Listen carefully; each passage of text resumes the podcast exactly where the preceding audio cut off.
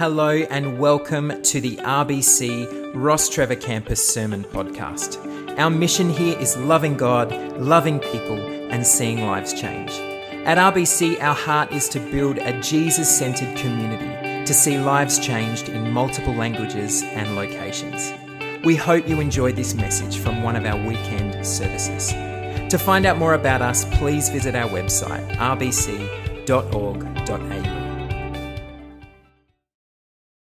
Hello. Uh, this week, one of my friends' uh, child had a birthday party. And isn't it funny, and don't you love it with kids, when they're four, they're, they're soon to be five. Or when they're nine, they're, they're nearly ten. I remember as a, as a kid going to the show and uh, not quite being tall enough for the ride because of the height restrictions. And always just thinking, next year, next year, I, I just might be tall enough to be able to go on that ride. And when I was in primary school, all I wanted was to be in high school. And then when I was in high school, all I wanted was to go to uni, to get a job, and to get married. You see, there's something within us that wants to grow up and be more mature than what we are. We want to be more than what we are. And when it comes to our relationship with God, we should also want to grow up and develop a more mature faith. Did you know that your faith in God matters to God? Whether you've been following Jesus for five minutes or for 55 years, He is interested in your spiritual growth. Jesus called us to be followers, not admirers. You see, admirers, they just want to be close enough to Jesus to get all the benefits, but far enough away so they don't have much of the sacrifice. Admirers are often content just with a basic understanding of, of who Jesus is, and they're, they're okay with just repeating a prayer or two with the occasional psalm and just resting on having secured a ticket to heaven. But is that really the extent of the relationship that Jesus wants for us? Of course it's not. Jesus has a whole lot more for us than that. Jesus was never interested in having enthusiastic admirers. He was looking for long term, mature followers. Today, we begin a new series in the book of Colossians, and it's called King Jesus. And over the next five weeks, it is my prayer that we will learn and understand more of who King Jesus is, and that we will also be challenged, and that you will also be challenged to go to a deeper place and a deeper devotion with Jesus.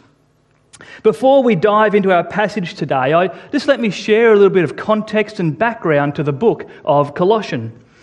Paul writes this letter from prison. And while in prison, his friend and his co worker Epaphras comes and visits him. And Epaphras planted the church in Colossae. And so Epaphras comes to Paul in prison and explains to him how the church is, is traveling and how it's going. And he says, Paul, the church is going really well. Things are, are really happening and the gospel's going forward. However, there's a couple of little challenges. There's a number of pressures from other religious and other philosophies as well as there's pressure from Rome and the empire as well. And some of these things are tempting the Christians to turn away from Jesus. And so Paul writes this letter to encourage the church with the good news that Jesus is king and teaches them how they can deepen their devotion to him. You see, for Paul, his heart was to present everyone fully mature to Christ. And that's what we see in Colossians 1, chapter 28, that he wanted to see everyone mature in Jesus Christ. So if you have your Bibles, you can go ahead and turn to Colossians chapter 1, verses 3. That's where we're going to pick it up today. Colossians 1, uh, verses 3. And we read, we read this. We always thank God the Father of our Lord Jesus Christ when we pray for you because we have heard of your faith in Christ Jesus and of the love you have for all God's people, the faith and love that springs from the hope stored up for you in heaven, and about which you have already heard in the true message of the gospel that has come to you. In the same way, the gospel is bearing fruit and growing throughout the whole world, just as it has been doing among you since the day you heard it and truly understood God's grace. You learned it from Epaphras, our dear fellow servant, who is a faithful minister of Christ on our behalf, and who also told us of your love in the Spirit. So, Paul begins his letter with thanksgiving and prayer. He gives thanks to God for the gospel planted in Colossae, which is growing and bearing fruit, as indeed it is across the rest of the world. But Paul also gives thanks, doesn't he? Because he heard some other encouraging things from Epaphras about the Colossian church. And what did he hear? What did, what did Epaphras tell him? Did he tell um, Paul about their amazing preaching? Did Epaphras tell Paul about their amazing facilities or how right they were in arguments or their incredible holiness? Well, no, it was none of those things. Epaphras, though, bragged about how well the Colossian church loved one another. Have a look at verse 4. Because we have heard of your faith in Christ Jesus and of the love that you have for all God's people. And then in verse 8, he says it again, who also told us to, of your love in the Spirit. This is important for you and I to grasp today. You see, for Paul and for Epaphras, the true sign of God at work in someone's life is their love for one another. This love spoken of here is more than just simply emotional feelings for each other. Rather, it was chosen behaviours that was informed by their faith. It was sincere kindness, countercultural gentleness, true compassion, wild generosity, and acceptance and inclusion of one another as people created and valued by God and as members of the same family, even though there were major differences in race, background, culture, and opinion. You see, for the Colossian church, it was this type of love in action that replaced worldly behaviors such as division, greed, lust, anger, and lies. Doesn't our world, doesn't our world need today people and communities that are marked by this type of love? Over this last week, many of us have most likely watched events in America where people are standing together in the name of equality and justice for the black community in light of dreadful racial violence. And as I was preparing this sermon and reflecting on this passage and this idea of love, I, I felt led to encourage us all to hold firm to a, a few things at this time. Firstly, as followers of Jesus, we believe in the intrinsic value and undeniable equality of all people before God as individuals who each bear the image of God. And as and so as a fellow human and as your pastor, I denounce and grieve the racist, hate-filled treatment of people of color that we have recently seen and throughout history. It is important that we stand together and that we acknowledge the pain that racism and race fueled violence brings people of colour around our world. Our loving Creator God grieves at the way we contribute and continue to divide and hurt other humans because they look, live, or think differently to us. We follow and love a God who instructed us to love our neighbour as ourselves, not just the neighbours who look like us or who we like, but all people. Learning to love like this in everyday action is hard, but it's important work that we cannot walk away from. And so I hope and pray that on the other side of this chaos that there is meaningful change for the lives of black people in America both now and into the future. And here at home, well, this week has been National Reconciliation Week across Australia. Why do we even need National Reconciliation Week? Well, it's because during this week, it's a chance for us to recognise too that similar justice and racially motivated violence also happens here at home on our soil. Indigenous Australians still suffer from inequality, injustice, and racism in many and varied forms. There is much work to be done in our own backyard, and we must be prepared to stand together on this and to be part of the solution. At times like this, it's easy to look at others and their responses. But can I remind us that it's important that we also take the time to search our own hearts and ask God to reveal any offensive ways that might be within us? Let us be a people who pray that God will lead us to pursue justice and practice love in our hearts, in our lives, in our homes, our communities, our cities, and our nations. Let us be people who pray that we will see the face of God in the face of every person we meet, regardless of the colour of their skin. Let us be people who love in action as followers of Jesus. You and I, we are called to prayer, but we're also called to act and to speak up for those who cannot speak for themselves. And so may we be courageous in choosing discomfort for the sake of those who have been denied the right to choose in so many other ways. You know, as a church, we are a diverse church, aren't we? We're a community of people from diverse cultures. And we are committed to our journey of discovering what it looks like to be a truly intercultural family here at RBC. And so I want to invite you today to join with us as we learn and grow together in this now and into the future. You know, we have so much to learn and much growing yet to do as individuals, as a community, and as a nation. Well, as we have read today, the Colossians, they were known for their love. But what is it that produced this love in action? What is it that produced this faith in them?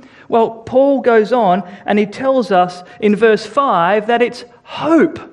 It's hope. What does he say in verse 5? He says, The faith and love that spring from the hope stored up for you in heaven. And where does this hope come from? Well, Paul goes on and he says that this hope comes from the true message of the gospel.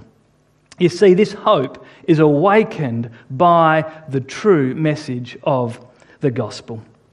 You know, at the time that Paul wrote Colossians, the Roman Empire had established a, a, period of, of peace across the known world at the time. They had built a sophisticated road system which led to increased trade and financial security, and they had established a, a leading legal system. And so there was a great temptation for the Colossian church to put their hope in the power of Rome and Caesar. After all, the assumption was that it would, be, it would make life much more better and prosperous for everyone. There were also pressures coming from other religious groups and philosophers that were also threatening this young church. And so Paul comes in and he reminds them with this letter of the true message of the gospel that they heard, and that it's the true message of the gospel that brings hope and results then in faith and love. So, what is the gospel message that produces this hope? Well, it is the announcement that Jesus is the loving ruler of the world. It is the news that Jesus is king, not Caesar. Jesus is the one who brings life, human flourishing, hope, and peace, not the Roman Empire or Caesar. And he does this, unlike the powers of his day, not through military driven violent oppression or the display of power, but through humble, others focused love and self giving sacrifice that we see most supremely demonstrated on the cross. Church, the gospel message isn't simply an invitation at the end of a service or the end of a sermon for someone to trust in Jesus for the first time. It, it doesn't simply end there. Neither is the gospel something that we just outgrow. No, the gospel is for Christians too. Every day, you and I, we need re gospeling. Our message to the world is Jesus is King. But we also need to preach this to ourselves every day, don't we? We need to experience the hope of the gospel too. The reality that Jesus is King is something that we need to reorientate ourselves around daily as we think and act, respond and relate, plan and make life choices. Every day we need re gospeling so we can be filled with the hope again and live with deep faith and love.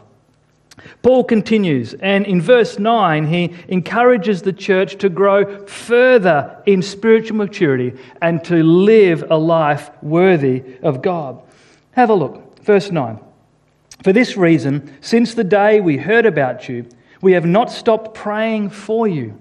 We continually ask God to fill you with the knowledge of His will through all wisdom and understanding that the Spirit gives, so that you may live a life worthy of the Lord and please Him in every way. Living worthy and pleasing lives begins with God filling us with His Spirit, and through Him, all knowledge, wisdom, and understanding. If you have trusted in Jesus, did you know that you have a divine life within you? God has implanted something of Himself in you, His Spirit, to give you a deep sense of His love, power, strength, and guidance. And this is a, a beautiful thing.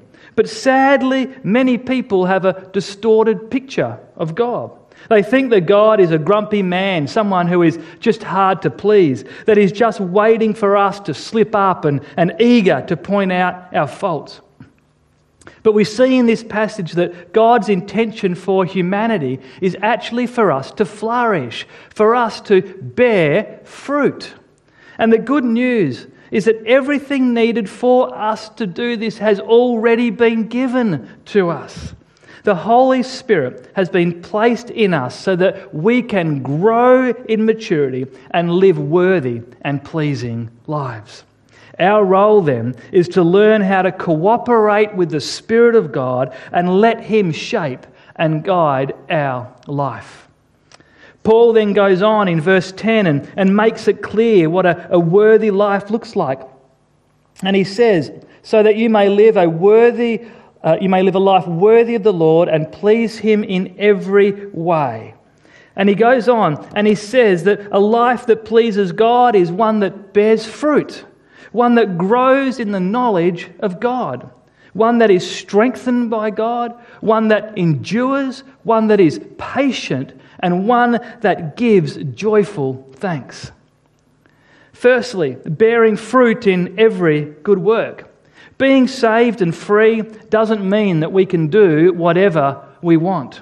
As Christians, we are called to conduct ourselves in a way that reflects the grace and the salvation that we have already received from Jesus.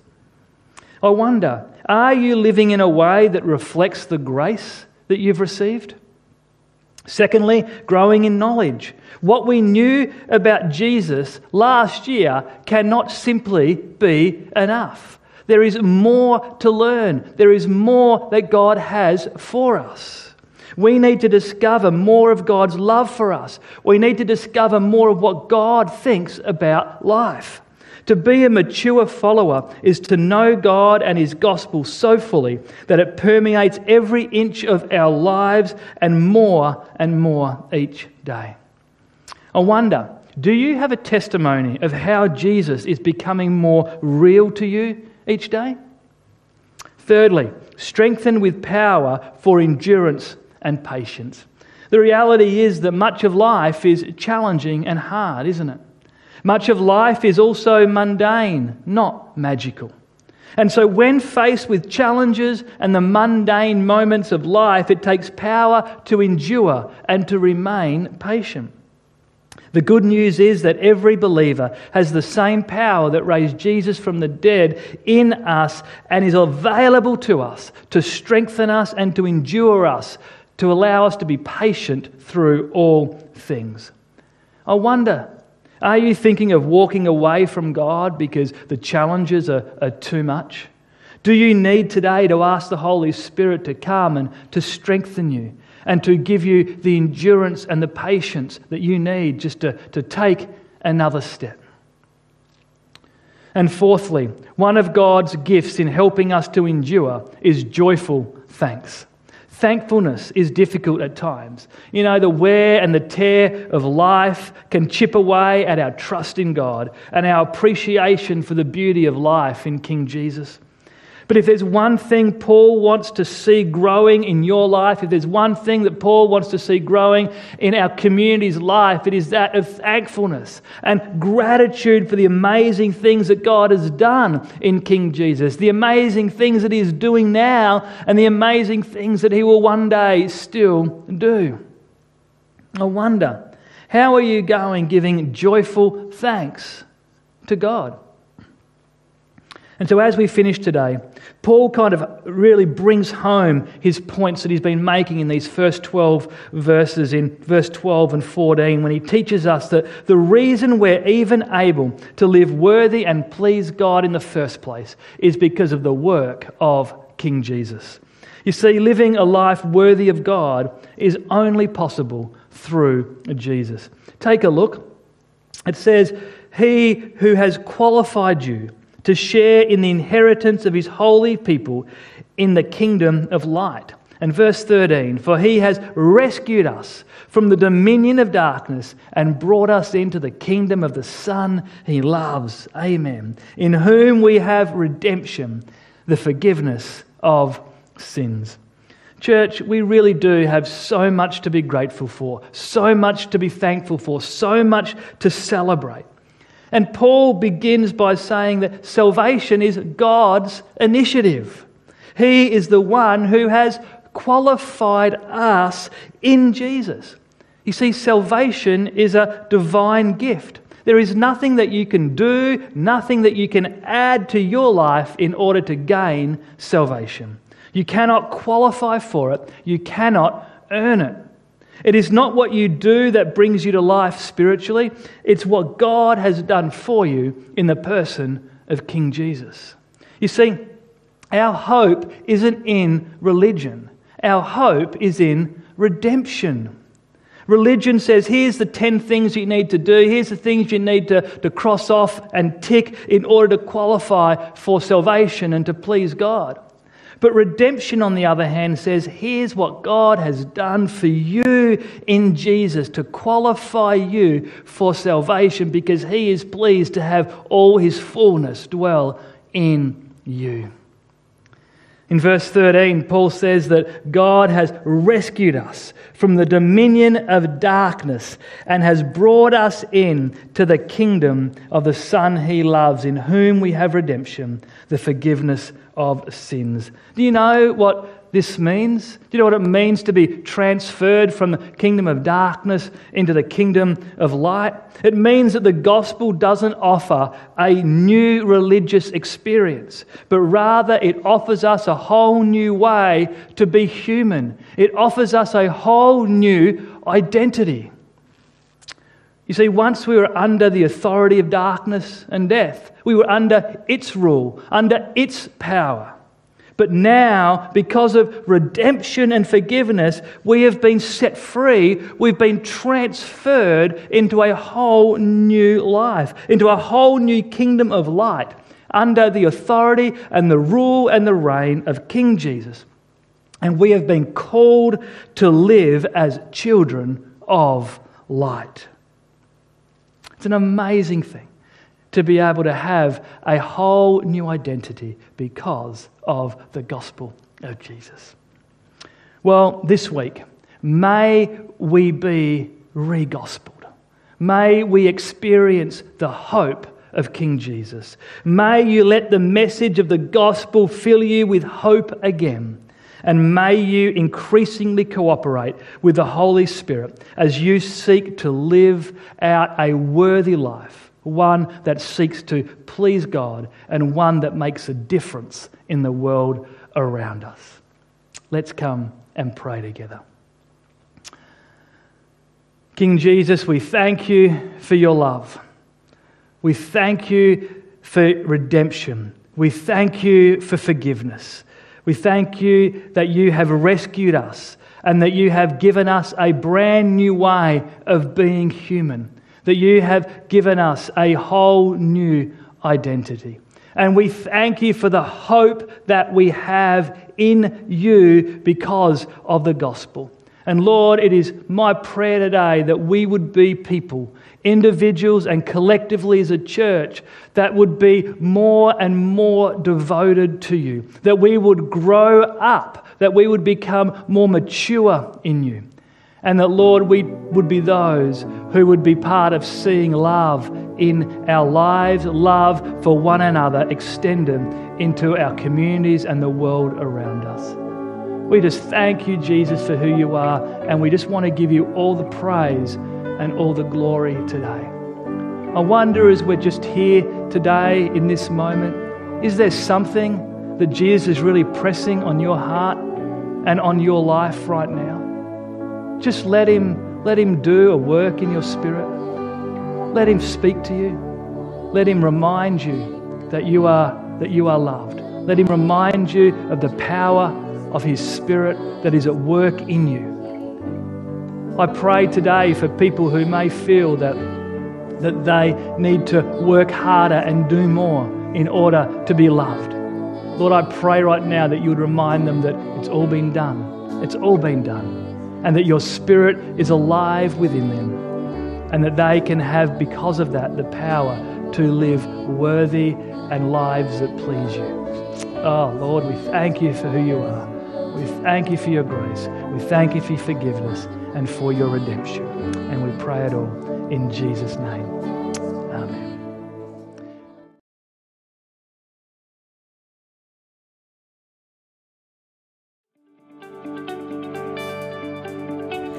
Thanks for listening, and we hope that you enjoyed this podcast. If this message has impacted you in some way, we would love to hear from you. You can contact us through the Hub online at thehub.rbc.org.au or through our social media links in the show notes. See you next time.